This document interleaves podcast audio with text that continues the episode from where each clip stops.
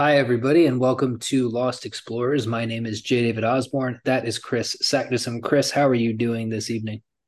David, I'm well, thank you. I'm well primarily because I'm really excited about the music I've been making of late. I think I've really broken through new ground, and it's in a weird genre. It's sort of Brian Eno meets Harry Partch, as in improvised, self made instruments, both synthesizer, uh, but not MIDI related, and you know, real acoustic things.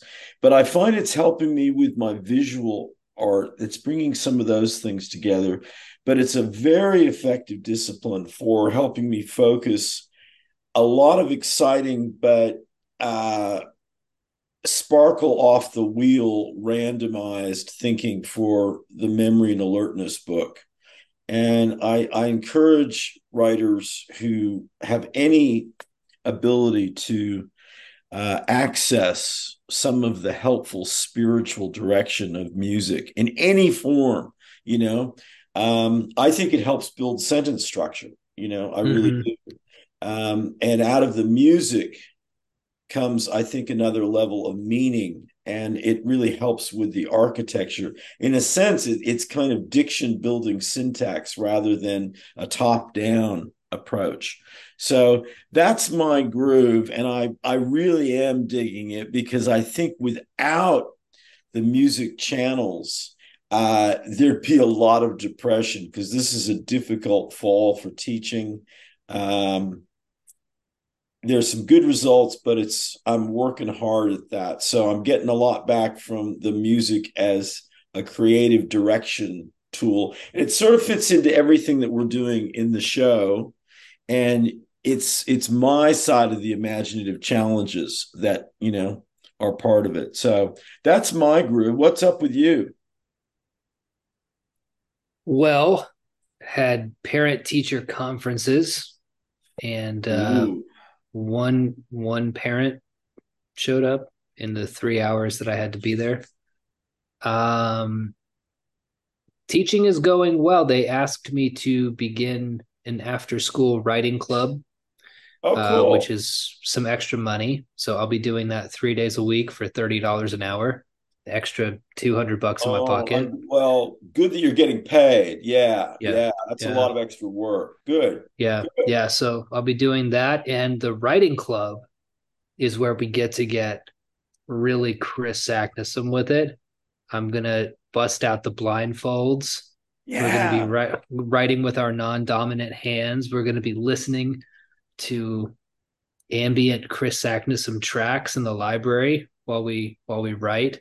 Yes. Um, we're going to be following out. following the path of the spider, etc. Um, so I'm looking forward to that because, you know, in my English three, which I teach most of the day, they give us a lot of leeway, but it's it's still a program. I can't necessarily teach what I'm completely interested in. Mm-hmm. You'll know you know this because you've been yeah. teaching for as long as you have. You have to find your way in to a lot of it and and find out how it's interesting to you so that you can perform the way that you need to perform but with the writing club i have carte blanche to do whatever i want so um that'll get interesting i think I think you definitely will see if you can talk the uh, the school or the district into buying some textbooks. I know? will. I will. They've got a they've, they've got a big budget. You know, I wish I had thought about that when the librarian approached me because uh, we have an abnormally large budget for book buying this year. And, oh well, please reach out. I mean, Routledge will help with a deal, and and the school and the district will know how to you know you know leverage those deals. So that would be good, and that would really reinforce you know what you're trying to do with the people face to face. Mm-hmm, mm-hmm. Yeah, I will do that. Um, other than that, strange weather, lots of rain, uh, flooding, uh, moving house.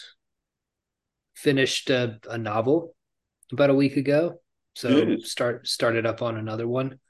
Um, I'm not releasing them until I have a bit of a strategy because another thing that you'll be familiar with is uh, you know, you can only release a book into the ether and have it not perform the way you want it to so many times before you think, okay, I need some kind of plan going into this. You know, I've I've dove into it headfirst a dozen times now, and um, you know, with my writing process the way it is now, I it's very uh, disciplined and regimented, and because of that, the books that I write appear at a slower pace, but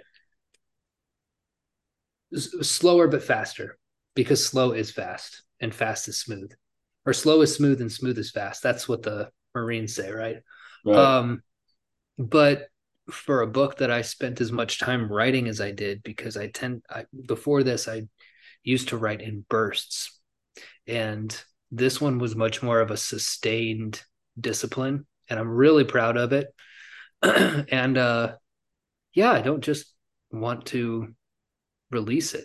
It's very strange, you know. Well, I I, I hear you. I, have never actually done that, you know, and um, mm-hmm. I'm now contemplating, you know, what what there is a title that I've got fully completed that I'm still working out the best way to approach that. But I think that everything is so higgledy piggledy these days. And I don't know if the publishing industry is ever going to um, stabilize and, and in return to any kind of form that it you know that that I recognize. Um, yeah. So I, I think yeah, it is about strategy. I think it's about uh, understanding what the current landscape is, which seems very difficult to do, um, and using whatever platforms that you can leverage, and and building on what you know all the things that you've learned. Mm-hmm. Uh, I think you're in a great position to know what the options are, um, mm-hmm. whatever they are. So I'm sure you'll make a good decision. And I look to you for advice on this. Um, uh, the Lost Explorer's Handbook, which is different than our Psychic Defense Manual.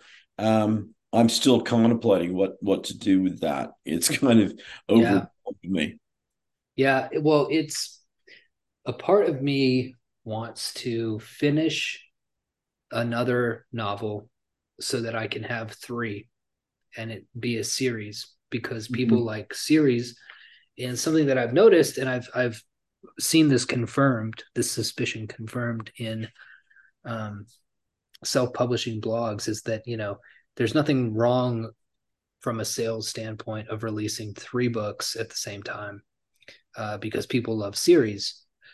So this is the second book and i think that perhaps I might go ahead and do a third and release them that way so that you know you can do deals with them. You can at that point you can make the first one free because it's seen by the customer as less of a devaluing of the product and more of a, a sales pitch for the right. other two books um so i'm kicking around a lot of options uh a part of me wanted to go ahead and put it out over fall break which would already be next week, only a few days from now. And while I could do that, no problem, um, because I've already designed it and you know edited it, and it's you know it's good to go. I'm just not sure. This you you mentioned the Lost Explorer's Handbook, and it's been the same thing for me uh, with that one, where you know I, at a certain point I'm going to have to start experimenting, which means I'm going to have to start you know putting these out. But uh, another part of me you know it's it, just once bit twice shy. I mean i've been about 10 times bit with doing books this way. And um i just want to make sure that i'm not condemning our books my books your books to just float off into the ether because they're too good. They're too good to just disappear you know? And um, another part of me thinks it might just be worth putting the books out and you know doing a slow burn. But then you get into this trap of you know only having 20 amazon reviews and people not purchasing the title because they there's no social proof for it. They think well if there's only 20 reviews then nobody's buying it. There must be something wrong with it. So I don't know. Maybe we'll uh have to organize something with the community, the listeners, and and see if we can't get them to uh to all buy it at once and review it at once because a couple hundred reviews for a new book is is crucial. And I'm beginning to think that's the that's the number one sales tactic for for independently published books. Well, yeah, and I just I don't know what to think about it all. It, it just seems uh, it seems disheartening to start with, uh, but I I see a lot of these services. Uh, one of them um, I've seen on Twitter that you know for a pretty modest fee. Well, you know, you don't know what you're actually going to get for it, but say it's 200 bucks. They guarantee these Amazon reviews and, you know, good. Re- and I just think, I, I don't know how that works. All of this kind of, um,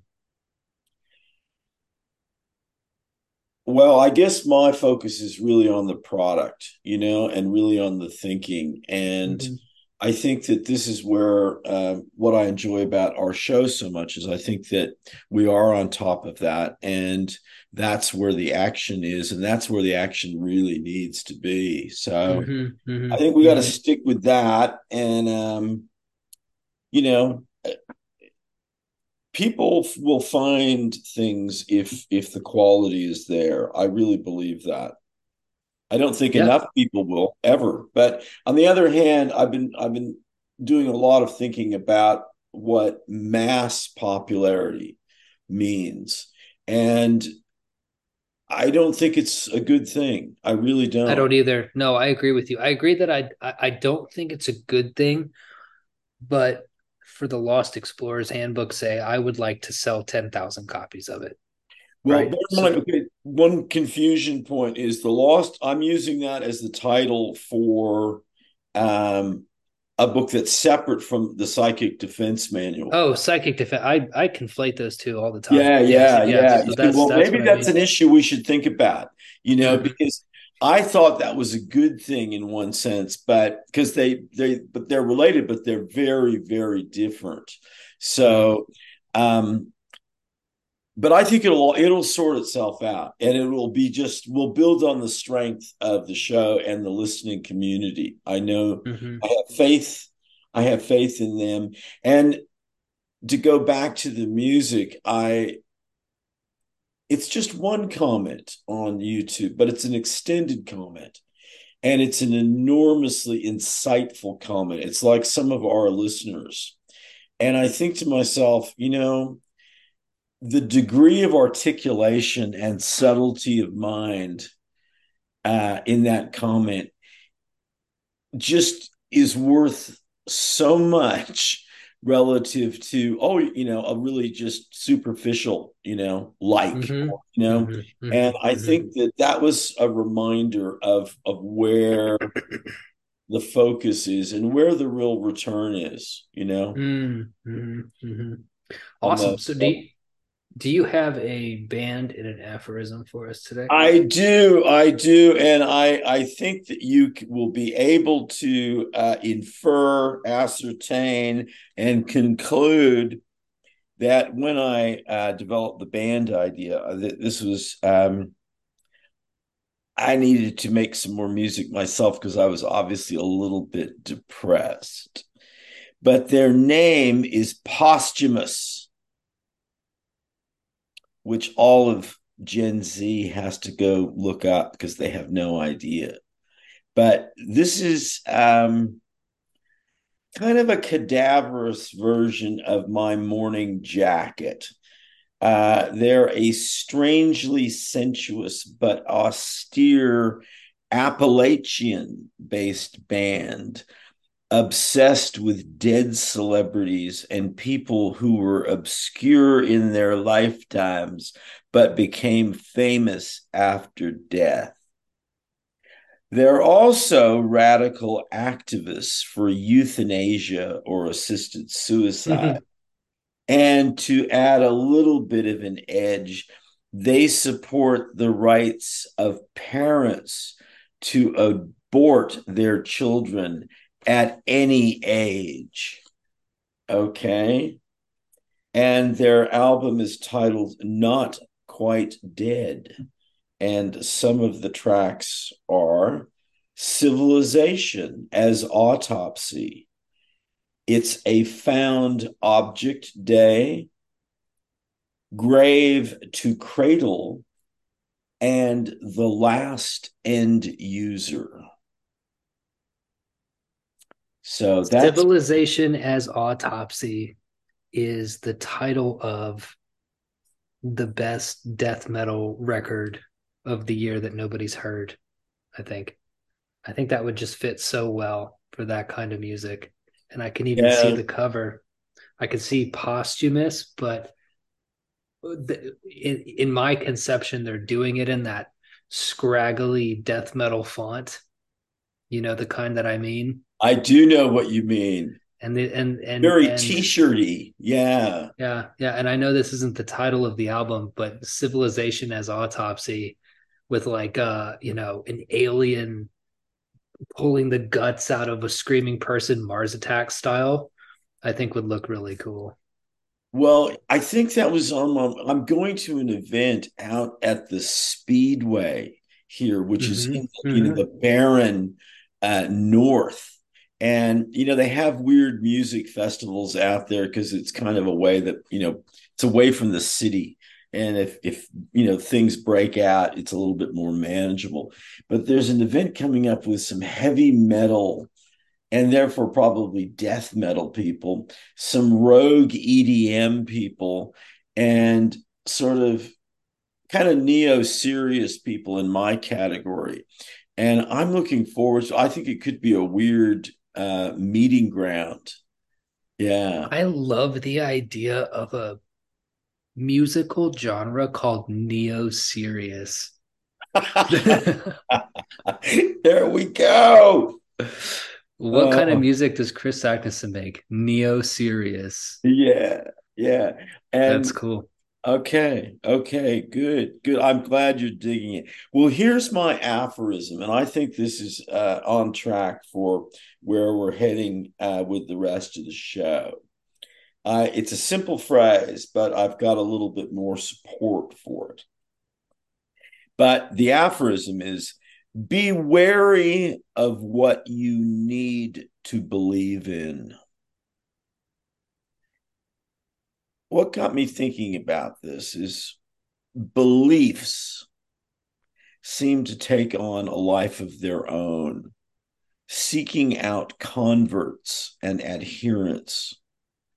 Isn't it odd that all of these things, concepts, ideas, and ideologies, programs, values, etc., seem to exert an ownership relationship to us? And I think that is really something that needs to be thought of because we're often, you know, looking for identity reinforcement. And, you know, everyone who reaches adulthood deserves the right to experience, uh, well, penetration or domination in some way, if if they choose to do so. You know, it's got to be uh, consensual, you know, whether that's regular or as an experiment. As Bob Dylan said, you've got to serve somebody. And you and I have talked about that idea of devotion and, and servitude in a positive sense of, of doing service rather than being sort of a slave, but yielding to higher powers. But I think we really have to stay alert to how we do that be wary of what you need to believe in. That's my that's great week. No, I think I think that's perfect. I think that that I could crochet that and sell that. That'd be nice. That'd be a good way to present it. That's a good medium. Yeah, yeah, in a crochet with a little cow and a barn. You know, be wary of what you need to believe in. Yeah, uh, out what is my imaginative challenge for today? Okay, okay. This is detailed, and I make no apology for it, but we are into deep uh, scenario uh, planning, problem solving mode. The working title here is The Blossoming or The Lucid Station. Okay. We're in the midst of what is arguably an immigration nightmare on America's southern border. And right at this peak moment of crisis, extraterrestrial aliens do arrive at last. They're not locust like invaders, at least not apparently. No warlike colonists seeking dom, you know, dominion or, you know, domination over us. They're intellectual, enlightened rationalists with an apparently cosmic embrace, expanded mind. Their goal, or so it seems, is to help humanity realize its greatest potential, to survive and thrive, to blossom.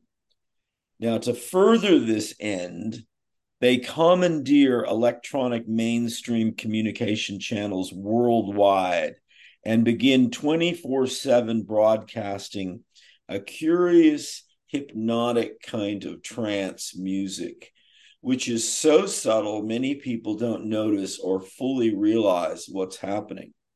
The effects are calming, focusing, and intellectually activating. It would seem a good thing all around, but not everyone agrees. They may think of, yeah, momentary energized clarity, enhanced reasoning, even improvement of IQs, some say, while the curing or at least the calming of many of the major forms of mental illness. But your predicament in this story is that you are getting very hot sex with an emotionally unstable woman who is one of the rebels who are not only skeptical of the blossoming, but actively opposed to it. They are new anarchists wanting to destroy the lucid streaming. They believe in noise, mess, and all the human excesses of pop culture, even at its most bred and circusy degeneracy.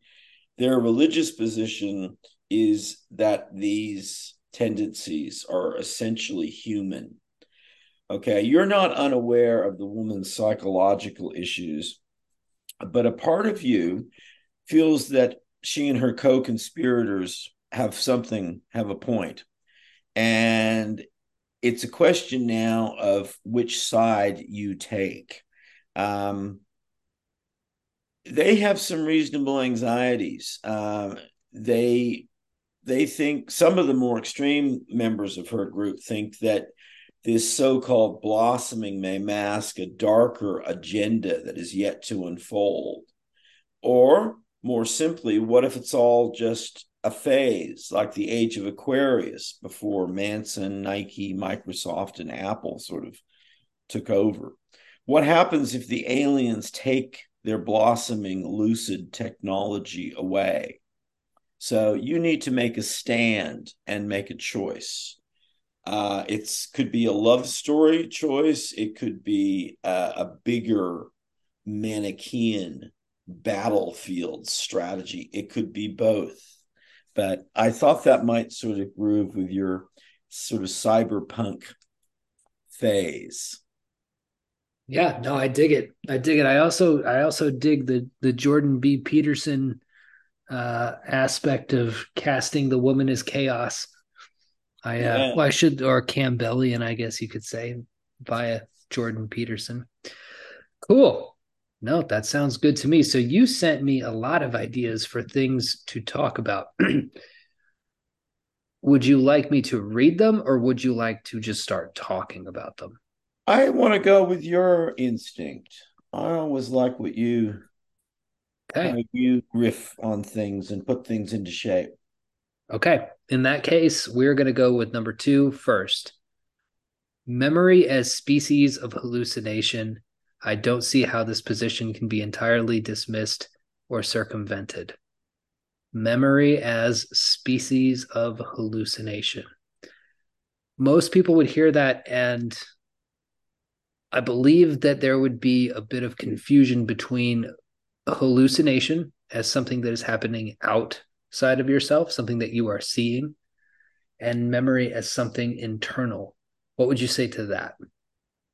Well, I think the problem is exactly that. It, it really is the, the prepositional distance of where is this obviously permeable membrane about inside and outside. Um, I think this is exactly the, the problem. Uh, we we have a much easier time, I think, talking about the distinction between dreaming, that state of consciousness, and waking consciousness. But when it comes to memory and hallucination, I just things start to blur. The membrane becomes so permeable and I'm not sure I really understand the inside and outside there. I think that the most I would say there is that uh, that might be a convention of language that is really the first casualty of any deeper level of thought at all.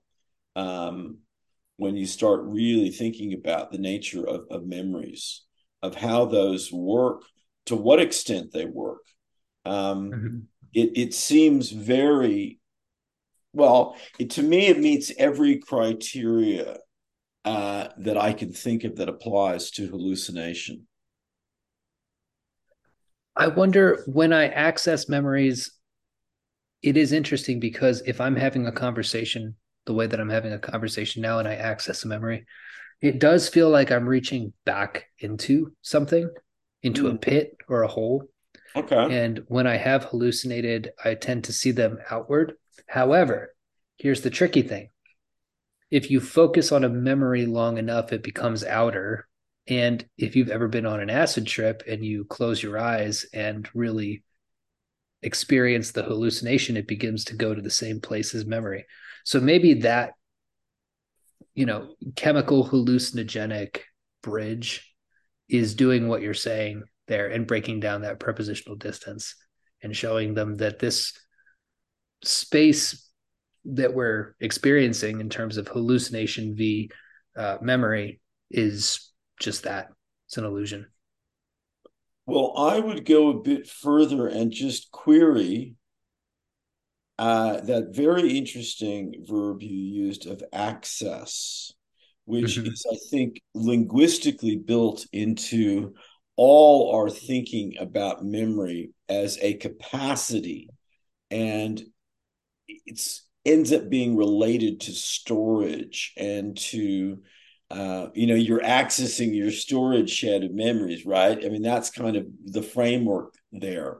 And the one of the core propositions i'm putting forward in the book in progress and in just all my thinking about memory now is to really step aside from that capacity notion because you end up instantly in the homuncul- homunculus problem or who is uh, who's minding the store i mean if if it's you accessing memories uh, i would suggest that's a strange way of thinking of yourself because i think you are memories i i wonder if it isn't better thought of in inverted terms of memories are accessing you because mm. why why though why any one memory at any you know it if you think of it as um well let's think of it more in not so much an attic or a storage facility. Let's think of it as a tide pool for a moment a little bit more organic and rhythmic. Why do certain things enter the tide pool at you know any one time? Um, if the moment we start to try to target those and to pull them apart and to look at the deep associative patterns that underlie them, the, the lower levels of, of chaos code that seem to be there, we start to think, well, maybe the illusion is our integrated identity, our sense of self, which is imposed on us, I, I would suggest, from the inherent structure of language, from the ghost radio signal of culture.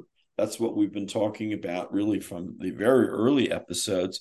But it's also bridged by um, social responsibility. And there's a lot that's holding us to that notion of self. We get a lot of reward from the world uh, beyond just survival in in kind of playing along with that. But I think the moment we break out of that uh, larger hallucination and give our own private hallucinations a chance to unfold in a ceremonial dreamlike way we start to see other other patterns. I believe that that if we really went deep into that through psychotherapy hypnosis hallucinogenic drugs and a more ceremonial approach to vision experiences as other cultures have I think we would find an integrated sense of self still, but I think it would be very different than what we accept and think we're dealing with every day in America, you know. Let's look. I think that's great. Let's look at. I wonder if an analogy for what lies between the private consciousness structuring agencies we presented as the memory palace Listeners will remember that from the past few episodes. And the swamp, the wilderness of all things someone doesn't know, can be found in the tent cities and homeless camps we see today in almost every American metropolis. Now, are they? I whenever you pass a homeless encampment and you see the piles and piles of junk that they've accumulated, that does seem to be a middle point, doesn't it? of a kind of memory palace. You know, what are all these empty Jim Beam bottles and uh you know just the stuff that they carry around, but some kind of memory palace. What about hoarders as having a memory palace? What if a hoarder it doesn't just have a a fully integrated swamp and and palace? I think it's certainly, uh, and and my experience of of hoarders is uh, that there's quite an interesting spectrum there from you know the completely insane uh, things that are often found you know when when someone dies you know? Um, I've known a couple of of people who found out that you know aging folks in their buildings, say in New York City, you know, just had this amazing, uh, either profound schizophrenic thing going on or almost a form of outsider art to go back to uh, you know some of our really early episodes when we were exploring that weird boundary land between madness and and a real visionary shamanic sense of you know ceremonial art. I think all of those things are relevant ways of seeing the collapse in the structures of, of memory palaces, which we've talked about in terms of a kind of focused architectural way of managing day to day consciousness. And the swamp, the wilderness of all the things that we don't know, that's a kind of assigned giant vague category of all the things that we can't process into memory palace structural form. And there's an oscillation between those two states of consciousness those two tendencies. And there is a middle ground for all of us which is perhaps kind of uncomfortable and and strange and both a mixture of memory palace decaying and swamp trying to find some form trying to find some shelter or you know an earlier uh, opposition that we were looking at is the horizon versus home port and mm-hmm, how 2 mm-hmm. can be one and there are i mean if you if you just thought about the idea of tent cities back in a more depression era sort of way when they first began to be talked about again as a term there was a possibility i think that maybe people were you know doing some beautiful improvisation in the world and that new kinds of community were forming i mean you think of burning man that's a temporary sort of tent city and no one thinks that that's dysfunctional it's in fact uh, the the opposite. It's it's affluent. You know, it's people with money creating this. You know, quite interesting uh, visually interesting anyway, community for a short period of time. We tend not to think like that when we look at Portland and Seattle and San Francisco and LA and New York. And now the tent cities of today just look really, uh, well, I think tragic is is one way mm-hmm. to think. But um, I'm sure that's not the only case, but if, from what I don't know, I I think it is.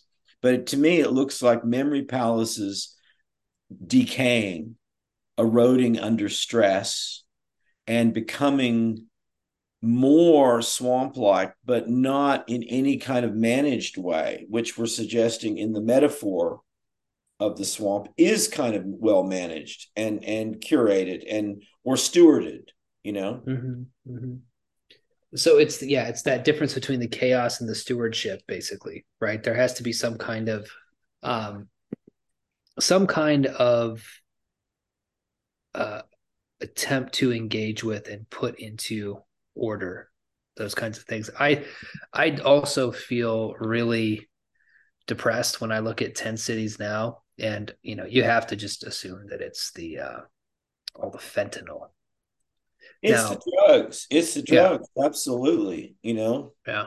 Yeah. Um, you have rethinking. I'm so interested in this one. Rethinking Heizer's city as an inverse memory palace. This makes sense to me intuitively in the fact that it is so desolate and uninviting and also so big and smooth uh, because you tend to think of memory palaces as having lots of rooms and alcoves and, and places to kind of store the memories. But I, I, I love this idea of this being a kind of impression of a memory palace on reality, which can only be its inverse. Uh, please elaborate on this one. Well, you know, I I, I certainly don't know. Um, Heizer is notoriously um, not interview friendly. And so he hasn't given us a lot of his own thinking to work with. And although I, I think he is a very um, intelligent and well thought out artist, I really do believe that. Uh, he likes over the course to, of his career to sort of present more as a kind of a roadworks guy, you know, working heavy machinery and and sort of above a lot of the aesthetic philosophical issues that his work quite clearly raises.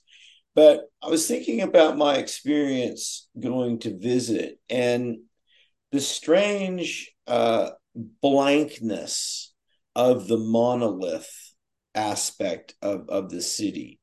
Um, because a lot of it is just these curves, these very smooth, strangely organic uh, attention refocusing, but also attention dissipating uh, pathways, or they're not, I mean, they're certainly big enough to get vehicles on. And obviously, they were made by uh, earth moving equipment. But a lot of the experience of wandering the city over the three hours that you're given to do that and again, for people who don't, there, there's a limited access of six people at any given time. This is all administered by the foundation that represents him, and then we'll look after the city theoretically um, into perpetuity. Um, but there are some centerpiece uh, structures that are very minimalist, geometric. Um, they don't really bring to mind any one, you know, resonant civilization from the past you maybe will get a flash of you know the aztec great aztec ruins in mexico not so much the mayan in the yucatan may, maybe but not i didn't get any feeling of the great mediterranean sort of ruin mm-hmm. i really thought this was a dreamlike meditation on civic size structures that seemed to displace me and all of my social memory palace structuring, how I make sense of, you know, being in a city normally.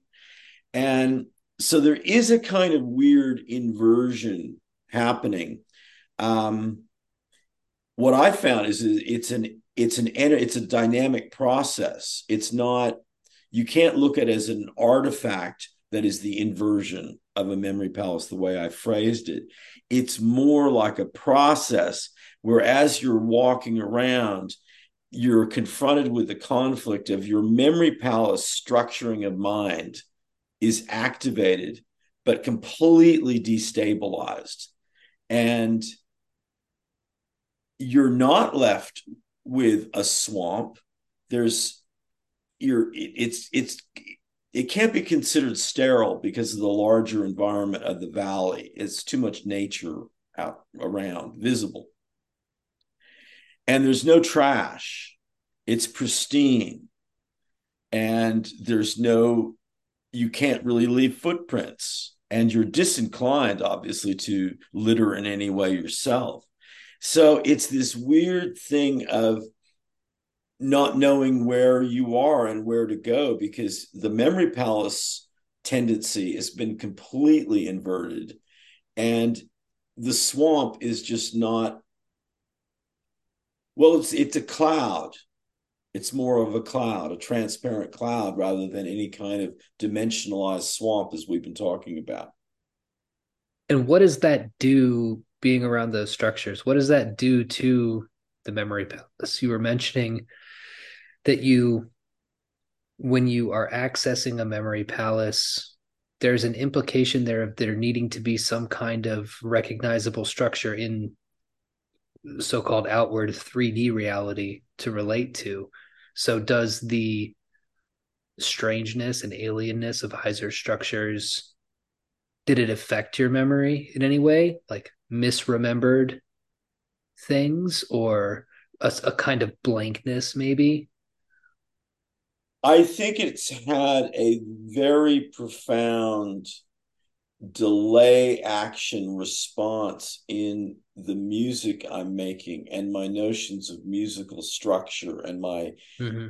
nude interest in, say, North African trance music and the Sufi tradition of the dervishes and some North Indian classical forms and gamelan, you know. So all of those are very uh, musically they're they're simple but also esoteric and a fundamental mystical attempt to get a hold of to kind of give the cloud or the mist some sort of featuring so it's searching for memory palace structuring tools but from very much the swamp angle and it's going in that direction. And I don't think Heizer City as a an artifact of of mind and dream allows you to fulfill that. I think it turns you back towards the swamp, back towards categories that you you don't fully know and you haven't investigated. And so you're going to look for rooms that aren't there you know you're you're you're really i was i kept thinking uh you know there should be a door here and well not only is there not a door there's not a wall there there's mm-hmm. you know all of those mm-hmm. categories start falling apart and it it kind of it it made me think that the the memory hallucination uh, duality is on track that somehow mm-hmm those are are ways that need to be thought of as a interdependent relationship an oscillation an interesting exercise because as you're talking and describing the feelings that you're getting from Heizer's city, it's reminding me of the way that I feel every time I look at pictures of the throne of the third heaven.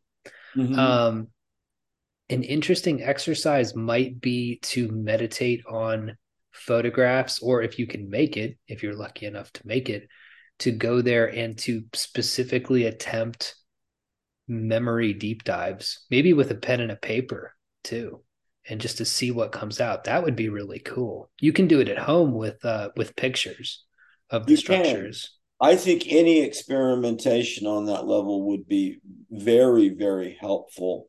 And I think it is interesting to mention the throne of the third heaven, which is just such a beautiful, private, hermetic, uh, religious creation.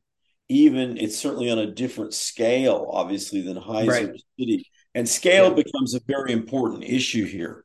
Mm-hmm. Um, that that is a key distinguishing uh, feature between the memory palace and the swamp. One is something that can contain the individual. One is something that the individual gets lost in, and or doesn't go in at all. It kind of just stewards it by at the border, at the perimeter.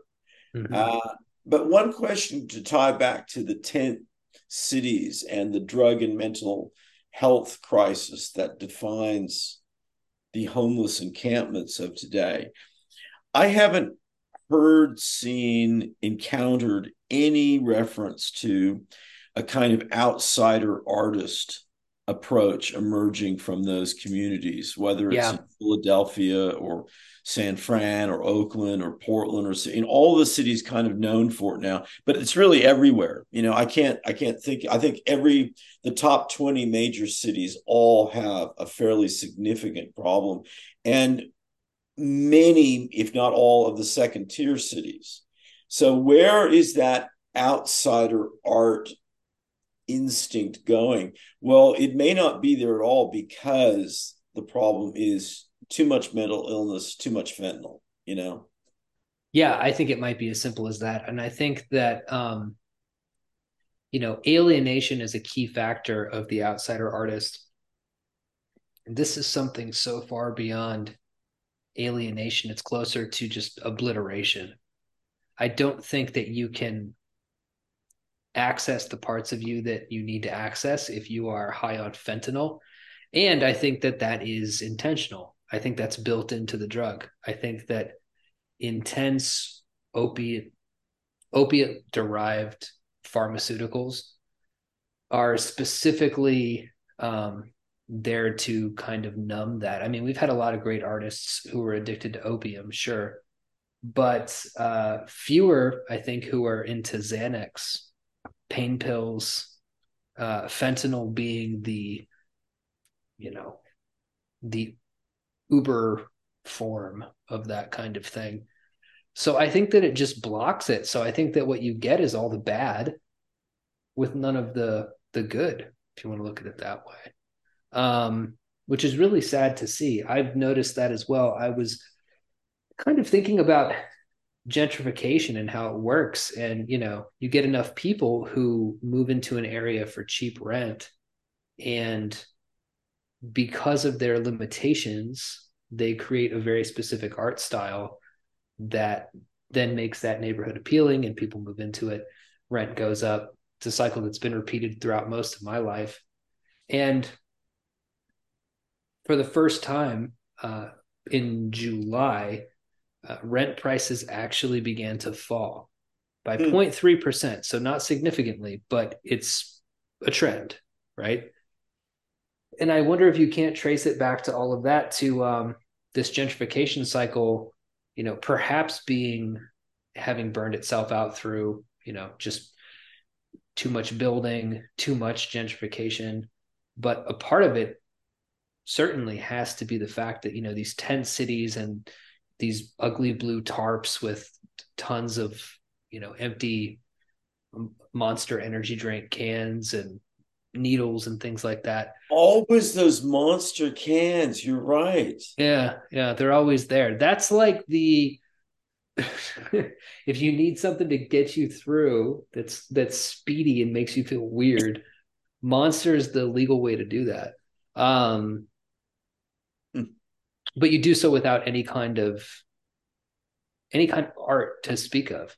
Who's making who's even I don't know if I'm out of it or not, but you know, I I have friends who are very much into art and outsider art, and I I follow what they post on places like Instagram very closely, and they're always posting people from the the late 19th century up till about the 60s or 70s, maybe 80s at the most, and then it it begins to drop off.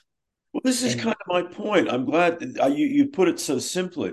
That that that really was my my point. Really, that somehow what really was quite. Uh, I mean, for something as divergent as outsider art, something so eccentric and idiosyncratic, and often involving you know mental health, mental illness questions, there was such a richness of it all around the world, and I don't see that happening at all anymore. I think that we've we've really lost touch with that, and it's become you know quite pathetic. Um, mm-hmm. Um, it it really, and it's hit some of the cities where you would think that energy would be at its most vivid, you know, and has been in the past. So something's I, going on. Yeah. I wonder too if the advent of social media and hasn't subsumed some of those outsider artist tendencies. I wonder if some of these people haven't become insane social media posters, just unhinged people who hate Joe Biden or Donald Trump and who now have a kind of outlet for that. Whereas in the past, they wouldn't have had um, a prism to laser focus that energy on? Because a lot of these people are unhinged. You hear that term used all the time like oh these people who you know really hate joe biden they're they're completely unhinged. Maybe. And what if they didn't have that outlet you know? What if all they had was a tv and then their shed to go express themselves? Maybe that's a part of it too. Fentanyl and social media equals no good art well, I certainly think that can't be dismissed. I, I really, I, I think that's you know no question. I would add to it. I think that we have gotten to uh, from another angle and and many different factors involved. I, I don't think there um, there are people working with their hands in the same way. Yep.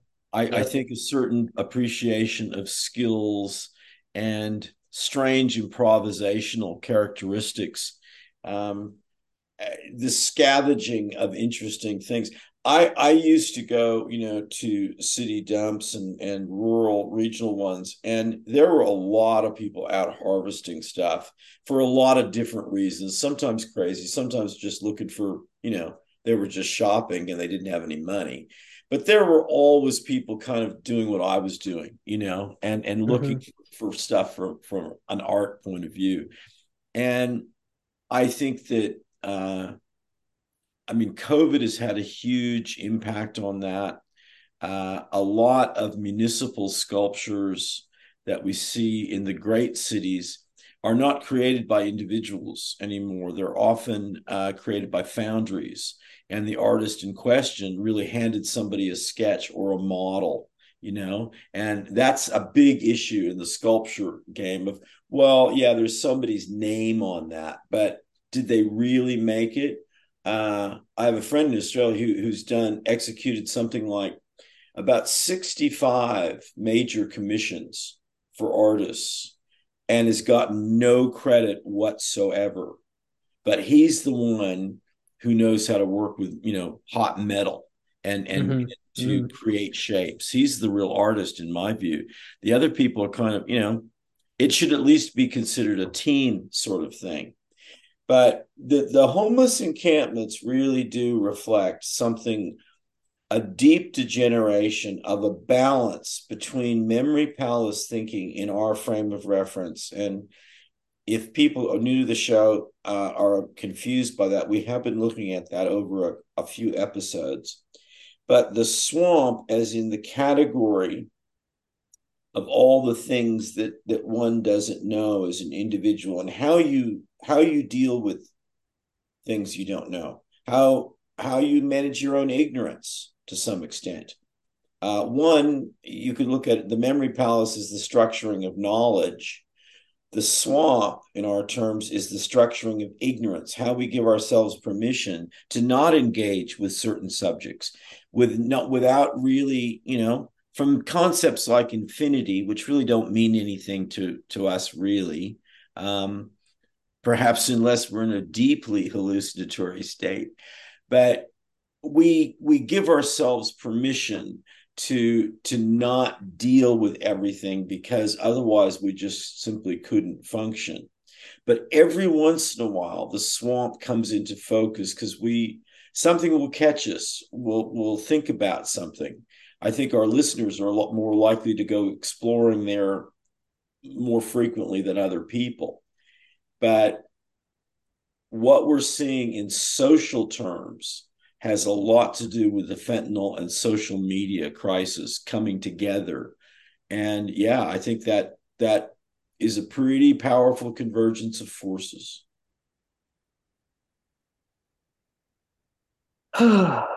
True. Yeah. uh this is from your email. Um, this is quite a big subject that flows directly from the last few episodes.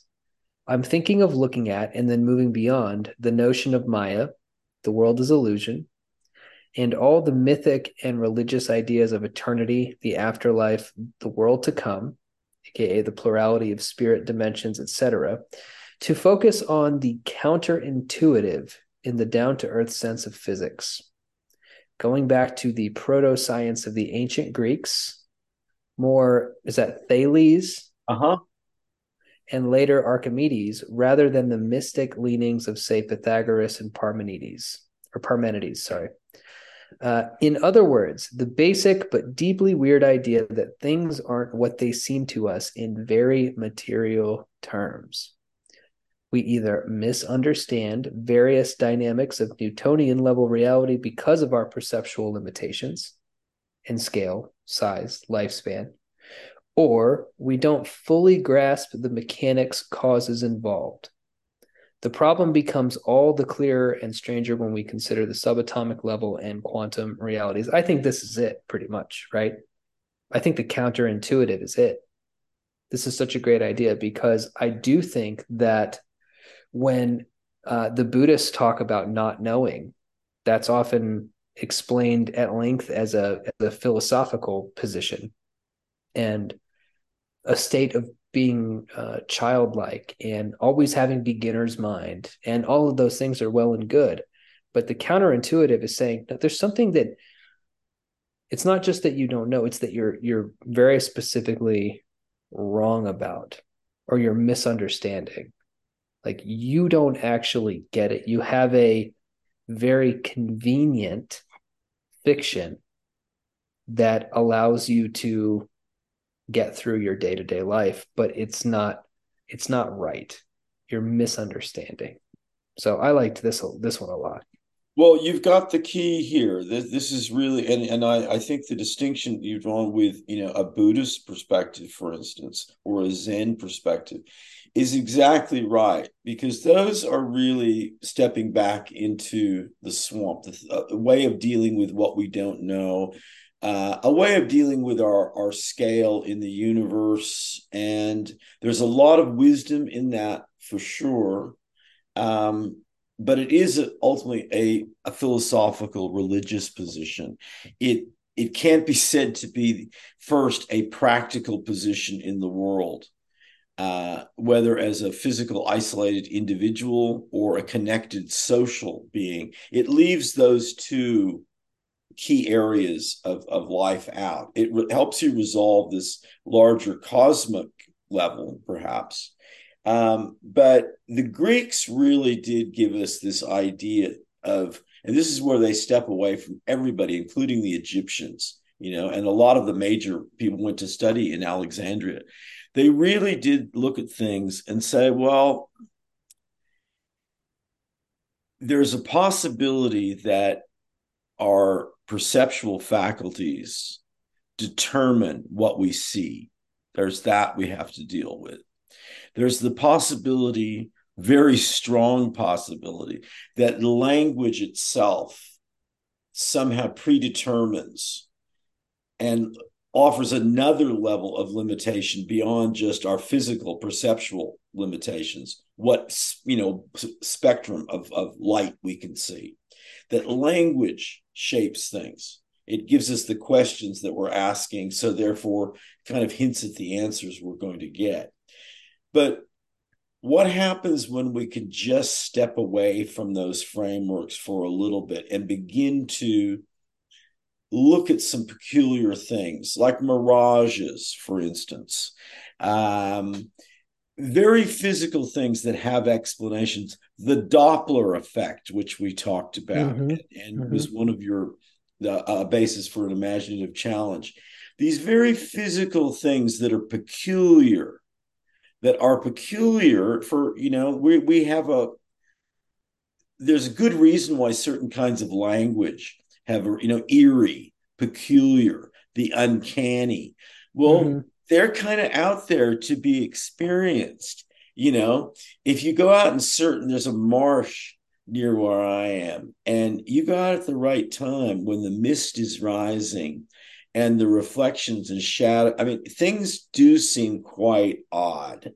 And the acoustics change. And you think, okay, well, is this is this all natural? Or is there a kind of supernatural feeling to this that's nonetheless very real and has a physics to it, but it's not in my memory palace. I'm going to have to move out of my memory palace, sort of into the swamp to get a new look at these very physical things that are going on. You know, they're not hallucinations, let's say. We we really we can't treat them as such. We have to engage with them. And only by expanding our physics, our metaphysics into a physics, can we and that's really the nature of all science. It moved and it's still pretty metaphysical really. In our terms your your terms and mine we think it's very metaphysical. It's just a lot of people don't want to acknowledge that.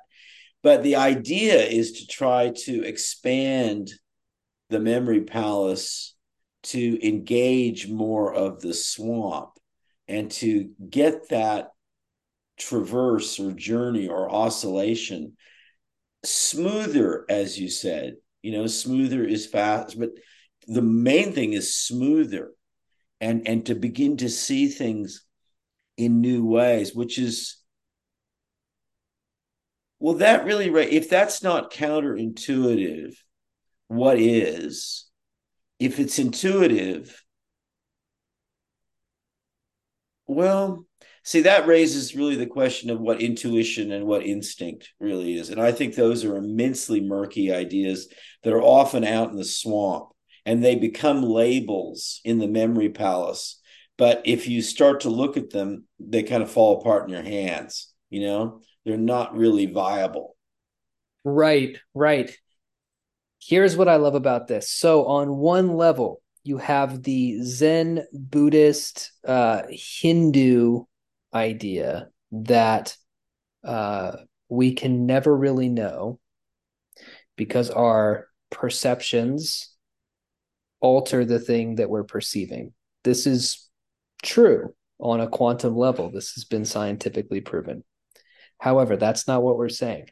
Then you mentioned language, the idea that we can gesticulate at something and come to an approximation of what that thing is but never quite the thing itself. That's also not what we're talking about. Here's a thought experiment. What if the Hindus and the Buddhists are completely wrong and everything that we are seeing is reality as it is? We are perfect uh, uh, vessels for seeing these things. And also, language somehow is also perfect at describing what we see. What we are saying is that there would still be a platonic counterintuitive at the heart of some things, right? A counterintuitive that goes beyond language and perception into its nature, the mist rising up from the marsh. It's original er form is that of the counterintuitive. It is a the counterintuitive is a solid force with gravity and magnetism in the universe. And it is not a matter of our perception. It is a thing in and of itself. What do you think about that? You know, if you just changed your outfit slightly, you could really, you're like a, a young Athenian who has come back from Alexandria via the island of Samos. Mm-hmm. You know, you took some lessons back out of that absolutely crucial city of magic and proto science you know, and fishing and strange music and headed back to Greece, the country of many islands and strange sort of warlike uh, inheritances of lost gods, but via an emergent engineering science island, contemplating these lessons and have put this into a focus. And in a way, that's kind of what I think of as an Atlantean state of mind. I think you've just presented an Atlantean perspective. And you know how we were talking in an earlier episode, and you put it so beautifully about how the individual not only can, but has a kind of social moral responsibility to think civilizationally, to think of, of themselves in civilization terms as a living dynamic artifact and sigil of of their cultural civilization. I think you've just done that. I think that is a kind of an Atlantean perspective that really draws together an enormous stream of rich ideas and has a very different spin on it than the Buddhist Hindu perspective. We've moved very solidly out of a pure religious philosophical and therefore mystical position um, towards something else, something that is, uh, and it's kind of the way a lot of our heroes, the people like Terence McKenna and Rupert Sheldrake, think. I think you've given that some real, uh, some substance in the mist. You know, the mist has some new shape to it now. Uh, I love that thinking. I think that needs to be fleshed out, and that's the kind of thing where where we could focus really on um you know if you said if the topic was what is atlantean thinking? What does that mean beyond being a cool buzzword label? Well that would be the starting point. Thank you. No i'm glad i'm glad you dug that i think that's probably a good place to stop the main conversation for now because we can continue talking about this but man, what a bunch of cool ideas. We've got the uh, Michael Heizer's city as an inverse memory palace. We've got memory as a species of hallucination. We've got the allegory of the tent city and its manifestation in 2023. And we've got the counterintuitive. So those are four ideas. We so I'm not going to overload. That's a lot. Yeah, now that is that that's a mm-hmm. lot. We've got to a lot a lot to to further explore. And you know, that's always our our goal is is to keep exploring and we appreciate listeners following us on that. And we're the the journey is the destination, you know, and yep. we're, and we're making progress on that front. Yes, absolutely. Um so the blossoming what I have for the blossoming here um, is okay. So we have um, immigration nightmare. Oh, I didn't touch on that enough. Shoot. Okay. Well, the aliens show up and they have this broadcast frequency that is so subtle, many people don't realize it. And my character is banging it out with this super hot chick who's all about chaos, right? um and she she likes all of it even the bread and circus aspect of it. So our relationship as you say is is very tumultuous. So this woman uh, will occasionally break things or crash a car and she's moody. She doesn't want to tell me what her mood is. I have to try to figure it out. She's got a tattoo across her chest that says manic pixie dream girl with pixie and dream crossed out so it just says manic dream right? And her belief is that love is chaos. Okay. So love is the peaks and the valleys, the highs and the lows. She thinks that this that there's something to the monotony of this subtle tone that is elevating humanity to a higher self that she doesn't want any part of. She wants to play in the mud and the muck and all this kind of stuff. And in this scenario, she loves me. So she puts me through three trials. And this Ooh. is the story of the three trials that she puts me through. She takes me to the cabin, uh, to a cabin in the woods, and dresses in a very plain, maybe Amish or Mennonite gown. She cooks, she cleans, and she stays quiet. She does that for a week, right? One day, after she's cooked and cleaned and fed me and fucked me and I'm asleep, she disappears. And I'm left locked in this cabin and only that sound that the aliens play is emanating in the house for a week straight. Ooh. So I have to listen to it. And over time, this sound, I begin to realize that the emanating to the higher self is something that can actually only take place in the blink of an eye. That's what an epiphany is, right? The elevation to the higher self is necessarily something that only takes place in spurts and fits not in a sustained tone. So the third thing she does is she comes back, right? The sound is still playing. She enters the cabin and she is wearing the skin of one of these dead aliens over her, right? And wow. she ties me to the bed and takes me through like insane high heel cock and ball torture S&M sex for as long as I can take. It's also a big uh, she does a lot of shaming, a lot of edging, right? So I can get close, but I can never quite get there. And she does this for an entire night until I'm passed out for an entire day. And when I wake up, I decide, uh, fuck the aliens. I'm going with chaos. Wow.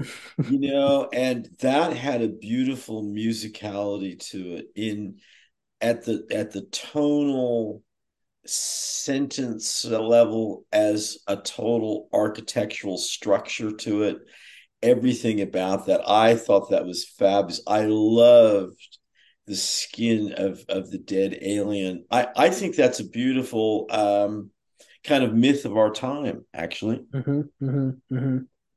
The, oh the dead alien well the whole thing the whole response yeah. i mean i think we could package that up as you know from the premise to your delivery on that as a kind of contemporary fairy tale that does have some of the mythic import that we're seeking of from yeah. today and and not finding off enough i'm going to write it as a short story because i wanted a lot of my writer friends are starting to have success cracking some some good markets i'm going to write that one out and it's going to half the story a, a solid thousand words of it is going to be cock and ball torture. So we'll see how that goes. But okay, well, yeah.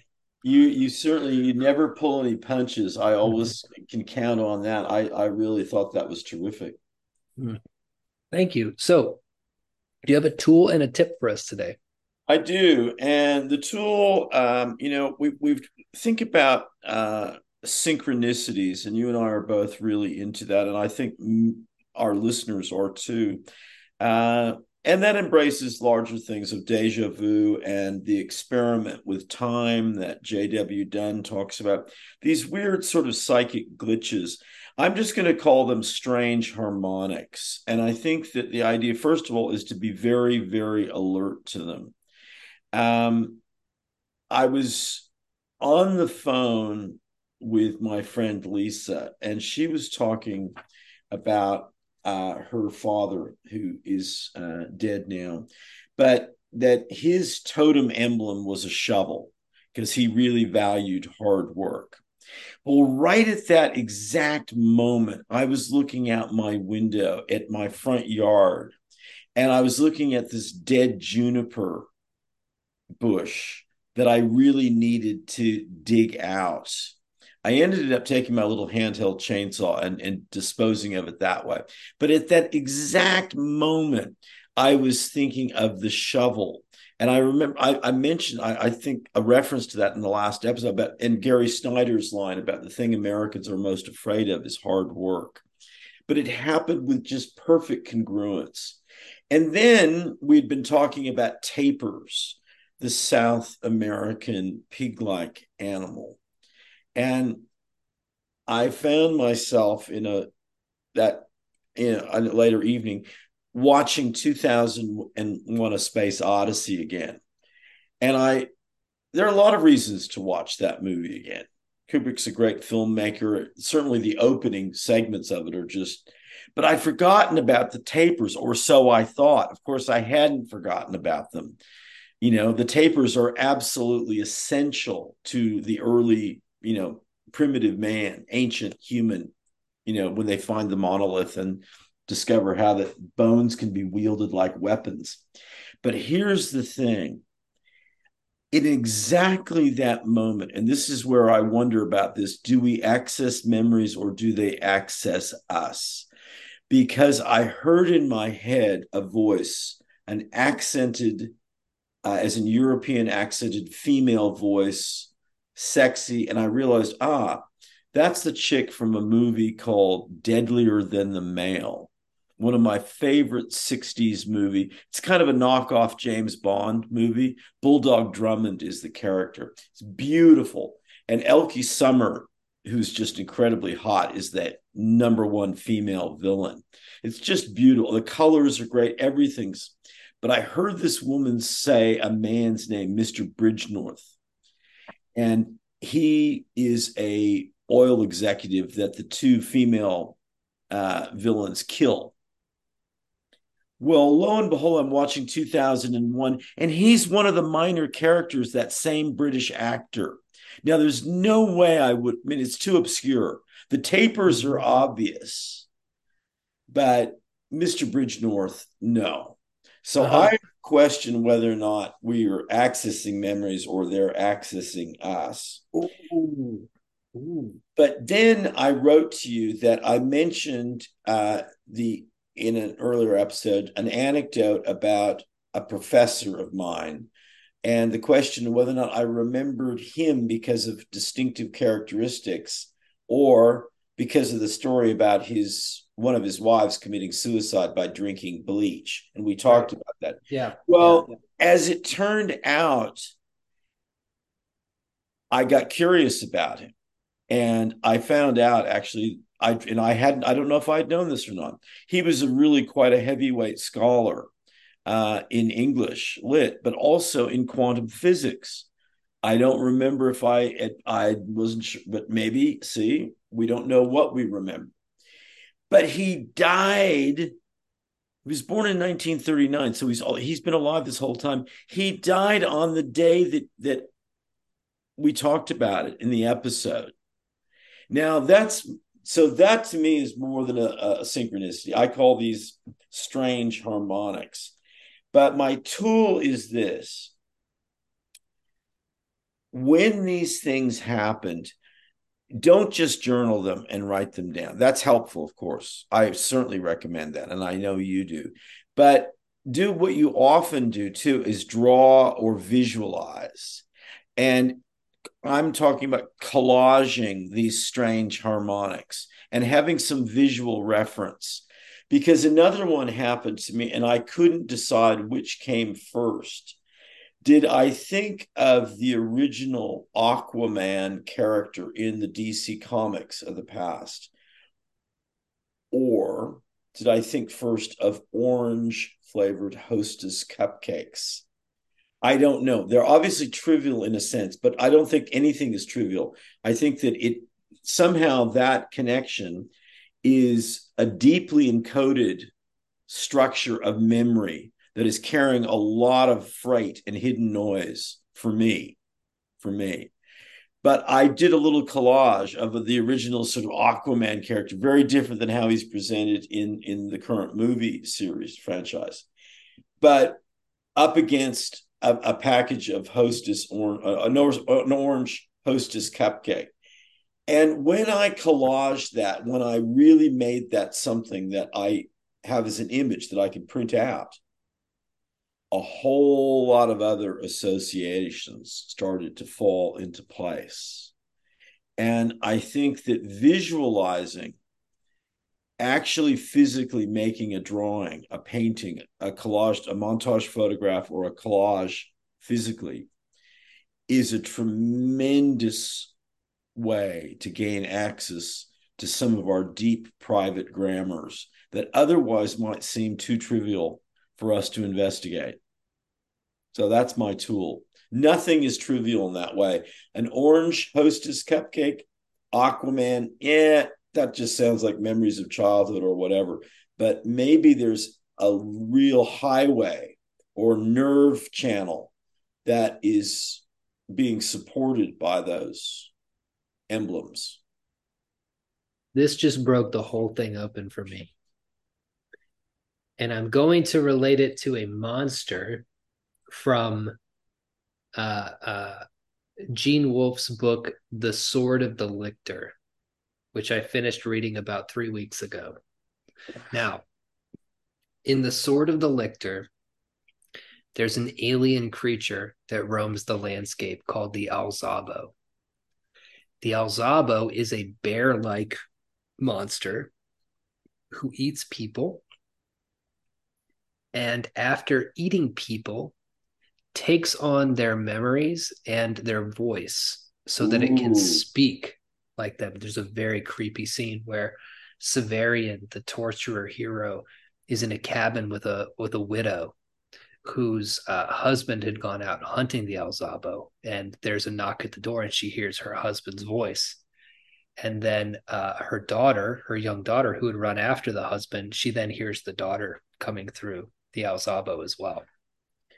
And so I'm thinking of this idea of the Alzabo and what you're saying. And this just clicked for me. So we have synchronicity. And if you think of synchronicity as a being, that arranges moments in time to attempt to speak, right? Now, here's the thing memory, saying that memory doesn't necessarily exist as we think it does, as a store or a cache of things that have happened, does not mean that the past doesn't exist or that all of our memories are fake. But what it does suggest is that this monster, this Alzabo, the synchronicity creature, that's the thing that's doing the remembering, if anything. And it's giving it to us in our husband or our daughter's voice so that we can move around in ways that it wants. And thinking of it that way, all of a sudden it's like, there's no memory, there's only Alzabos well, that is just a lovely, lovely way of thinking of things. I, I think it's beautiful to think of synchronicity as some kind of entity, creature, mm-hmm. monster. And, you know, when you phrase that as lyrically, but also just as very straightforwardly as you've just done, you can see how that ties in with the great world mythologies and a lot of these supposedly remote tribal cultures where this is exactly the kind of way that they're thinking of things. Mm-hmm. This is mm-hmm. what mm-hmm. animist magic starts to really look like if you have an Atlantean framework to it. You know, it's different than Atlantean thinking. The Atlanteans are on, you know, have a whole other spectrum of thought going on, but that's how they might approach the animus man rather than just assigning that to the swamp and this is kind of a, a complete uh, sort of well the way you were describing possibly the way we could look at the buddhist hindu point of view is kind of purely mm-hmm. mystical and not mm-hmm. without any mechanics there's no there's no physics to the metaphysics it's purely right. mystical yeah. you're engaging with the possibility of there being some discoverable uh, mechanics dramatics dynamics if we could but understand and see the creature, Alzabo, mm-hmm. you know.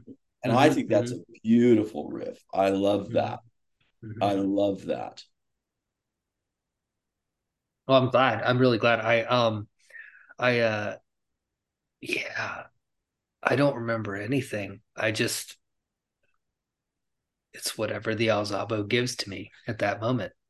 And you can think about it in brass tacks term. Where did you put your keys? Well, you need your keys to get to from point A to point B to do a thing that is a small part in a small drama of a small life that's part of a small civilization in a slightly bigger state in a bigger country like over time and you're like whoa. Yeah i well that isn't that really and journaling right, right? like j- journaling is the only way to quote unquote fight the monster right? To yeah. leave messages for yourself. You're you're the eternal uh amnesiac basically right? Like so that's why journaling is so good because you are oh but you're journaling things that you remember recently. All right i'll stop so i don't freak myself out. But well there's a good analogy that you should check out. It's one of the most famous of the original Jonny Quest episodes. Uh, they're summoned to this island where a friend of Dr. Quest has been experimenting with radical alternative forms of energy and has created this invisible monster. That's the name of the episode, right? Mm-hmm. And it can destroy everything. You just see it, and it moves through the jungle and destroys this village. And so the quest party arrives and they go up in their jetpacks. And the way they make it visible is they drop paint on it and it appears and it's I remember being quite scary to see as a kid. You look at it now and you think, oh, that's a giant penis, which is kind of on top of everything. But we're talking about giving shape through journaling, through visualization, trying to give mm-hmm. shape to the monster. Mm-hmm. And I mm-hmm. think, mm-hmm. and and you and I, of course, use the term monster and, in usually kind of very respectful ways. You know, it, it's right. sort of it's thing. the same. It's the same root as to demonstrate. Yeah. Right. That's that's what a monster is. Basically, it's it's something that is demonstrating something that we're and also all the connotations of the word too. We're not throwing out the zombies and werewolves and things like that too. Like oh, monsters yeah. are also scary, but they're they're very specific etymologically. It's very close to to demonstrating, right? And they come out of the swamp and the badlands and the mist you know mm-hmm. and so no that beautifully that that ties it all together and I, I this uh the the tip in its in you know I try to keep these really practical. I think this is a nice harmonic with that because it's about reappreciating the ordinary and you know a housefly can be pretty monstrous I was out on my porch the other day, and there was just one that looked like, you know, they some of them really look like military issue. They're just so intense looking. And mm-hmm. I thought, well, to my surprise, I slammed my hand. I got it. I got it. Mm-hmm. There's no way it could withstand the force, the weight, the intensity. And yet it did. It flew mm. off. And I thought, again, they insects will always surprise.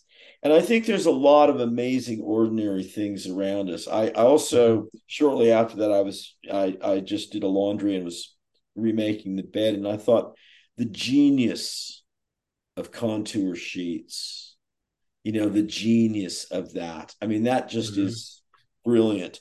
So the best way that I can think of that's really simple to reappreciate the ordinary, or my tip for this week anyway, is to repurpose some tool or toy. We all have a lot of those lying around. I suggest you've got quite a few, you know, a lot of things. Repurpose it as some kind of musical instrument. And you will get another perspective that really connects with our tool of the week, too. So it's a very simple, practical thing. It can be just a simple percussion. It doesn't have to be, you know, a, an amazing whistle or melodic instrument. It doesn't have to be, you know, no wind or string instrument necessarily, unless you want it to be. But the moment we intentionally repurpose something as a musical instrument, we have stepped into ancient human consciousness and we are traversing from the swamp of all the things that we don't know to Atlantean ideas of, of memory palace and that dynamic. Excellent. I'll do that with Gus. Uh dreams. dreams. Have, have you dreamed? Well, I, I was really great. Last episode, you got me thinking about my lapse in journaling and dream recording. So I got on the ball this time. And so what I've got is kind of a, a series of, of uh, things that came up, but I think it's also a bit of a journey about sleep management and how to approach dream recording. So I went to sleep. I was enormously tired. And for whatever reason, I seemed to have some kind of sinus problem that just kept me awake. And I thought, well, fuck it, I'm going to wake up. So that's point number one. I think if we have trouble sleeping, I really recommend actually not fighting it, getting out of bed and, and doing something. I think that can only help. That's my strategy. But so I went back and did some work. And then I thought, I'm going to do an experiment. I'm going to really focus on extreme angular shapes and designs. And in dimensionalized terms, I'm, I looked at my uh, a book I have on Soviet architecture. You know, sort of really brutalist, sort of very um, kind of coming off some of my thinking, I guess, about Heizer's city. But I, I was going to take those images back to sleep with me. Well, lo and behold, total inversion. I had two extremely spherical, circular related dreams. In one, I had inherited this fabulous glass eyeball collection. And as an outsider artist, I was committed to placing them inside uh, jello shot cups and mm-hmm. creating this elaborate private shrine. And then I found myself in a very beautiful pastel, transparent city filled with people moving in giant hamster balls. Mm. Okay, so complete opposite of the angular brutalist architecture, straight line sort of thing. But then I think those images seemed so emblematic, so image based to me that I might have woken up and I did have a couple of scribbles on a notebook on them. But then when I went back to sleep, so this is now the, the really the third go round, I entered a completely social phase of dreaming. And I encountered a couple, and I was getting along really well with the woman, but she seemed too tall for me and it was odd as if I was supposed to couple off with her, even though her husband was right there. But what no one else seemed to notice was that they didn't look like husband and wife, they looked like twins. It, they looked like, you know, it, it was ridiculous, and no one seemed to be sort of noticing that. Then I encountered two Vietnamese women who were being exploited by husbands who were not present. And everyone said I shouldn't comment on their situation, but they didn't agree either. So, another very sort of distinct social situation. You see how different that is from mm-hmm. the eyeballs mm-hmm. and the hamster things. And then I ended with this very odd uh, with that scenario. There was we were in a shared laundry room of a like an apartment building. And there was this rule that you're not you're not supposed to leave with your staff and go back to your apartment. You're supposed to share and fold together until you're both until everyone's finished. And i thought that's a very odd sort of and then finally i met this friend who i'd apparently known forever and of course, when I woke up, I had no idea who I was talking about.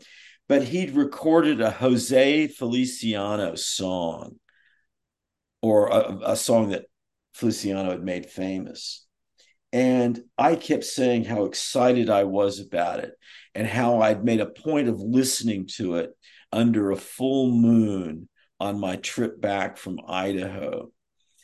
And yet, within the dream, the moment I tried to mention the name of the song, which was this, you know, famous institutional sort of song that everybody knew, right? None of us could remember it. It completely vanished like a Borges sort of idea. It just completely slipped away. And I woke up thinking all of these had a very strange sociology to them that I wasn't in, in you know entirely connected with, but yet resonated within the dream. And I don't think those could have happened earlier in the evening, earlier in my sleep. I think those were coming out, and I think that is one thing I'm I'm going to really be attentive in my journaling is if if the deep intuition is that the later the dream, the more close to waking, the more encoded with the social. Oh, reality. interesting. Even interesting. if they're bizarre, but when you think about it, I mean, there is a kind of logic to it. We've taken you off on these weird hallucinatory journeys and beautiful things, and now you're waking up. So the monster is helping with this and and giving a little bit more of a social tinge to the dreaming. So that's just a thought. I like that. I like that a lot. Um, I had a dream. Tell us. That Rios and I were on vacation we order pizza and a taxi shows up. Apparently, I had reserved some kind of boat tour, but I have to borrow Rios's money to do so. So then, this taxi thing, driven by a cute lesbian woman, drives us through a junkyard mousetrap to pick up the pizza. Big towering stacks of crushed cars and uh, sort of these rickety ramps, and she's going off the ramps, and we're, having a fun time. A guy comes to our window and warns us that the driver that the that the driver, the lesbian, will have sex with whoever. So Rios scoots away from me and closer to the lesbian. Uh, after that, unfortunately, the women disappear and I'm in a huge continental hotel and I'm looking for her and also Gus. I come upon a table of comedians who are hard at work crafting jokes, and I try to strike up a conversation, but they're busy. Uh, so I say, no worries. I go to the bar, and then I remember that I'm supposed to be looking for Gus. And so I begin running through the hotel naked. Then uh, Rios returns and I'm on a terrace, and Gus has climbed a waist high embankment and slipped under a black iron gate into a koi pond near a bunch of diners. I fish him out and see Rios and the woman approach me in winter coats, and it's summer right now, walking down a sloped path towards me. We leave, and I'm mildly upset, but she tells me, Don't worry, I just have to forget an awful movie called Interzone from the 90s and believe her when she says that the two of them were just talking. I choose to believe her and wake up. That's fantastic. That's beautifully rendered. Was that easy to record with that level of detail? How did you do that? Did you record it? Oh. did you write it? Yeah. Uh, I, I, I'll show you here. Okay. I wrote it in my in my notes. Um, when I woke up, it's I was working through a lot of uh, typos and half sentences here because I woke up and the dream seemed so important that I immediately sort of, you know, grasped around under my bed for my phone. I keep it usually just underneath the bed. Um, and uh, yeah, so that's that's where mine is. Apparently, some kind of uh, I don't know desire for Rios to meet some lesbians, I guess. oh, look, no, I mean, of course, you're just joking about that. I mean, they, they never have that simple uh, an interpretation. Yeah. Mm-hmm. But I think that what you've illustrated is the effort that it takes to record dreams uh, when they unfold with the ceremonious sort of narrative complexity that we've talked about. My my earlier theory was that there is either this very emblematic sort of image driven, like the, the collection of glass eyeballs, which is kind of mm-hmm. easily said, or you get an unfolding, ceremoniously complex story involving characters in many different situations and that that's the major spectrum of what's going on. And really then that determines the nature of memory and how we're able to record dreams at all. But if people really do make an effort to record dreams it it is really worth it because you've given yourself something quite marvelous to it's a very strange kind of collage mirror you know and that's mm-hmm. become you can't do that every night. You can't do that you know there's there's a stamina there's all sorts of factors involved. But i really support the effort to do that because i think that that's a great set of clues for you. Uh, I think it was very interesting to listen to. I I love in- listening to uh, or, or reading well recorded dreams. I think the notion mm-hmm. that people don't connect with that is wrong because most of the time it's too vague and there's not enough specifics. It's the vague, yeah, exactly. It's yeah. the vagueness. By the way, I do think that your dreams all uh, do relate to Heizer City in a way. I see a direct connection between the eyeballs and the shot glasses and perhaps the way that you viewed the city, right? Uh, sort of placing, I mean, it's, you know, taking an eye and attempting to create some sort of um, art piece out of fitting it into a glass that is too small for it. And then the uh the city with people moving around in hamster balls that sort of social distance right? Right. Um, the roundness is obviously in direct opposition to the sharp brutal brutalist rather angularity yes. of the city. But uh the kind of distance from from people right i think energetically makes sense with the city. So i was seeing a lot of that uh, kind of juxtaposition you know but also a kind of harmony as well. Yes. Yes. Well said. I think it's both. I think it's both simultaneously and that's very mysterious in itself. And it was just a year ago at this time yeah. And the weather change and i'm feeling physically very much like i, I was then. I'm feeling sort right. of transitional.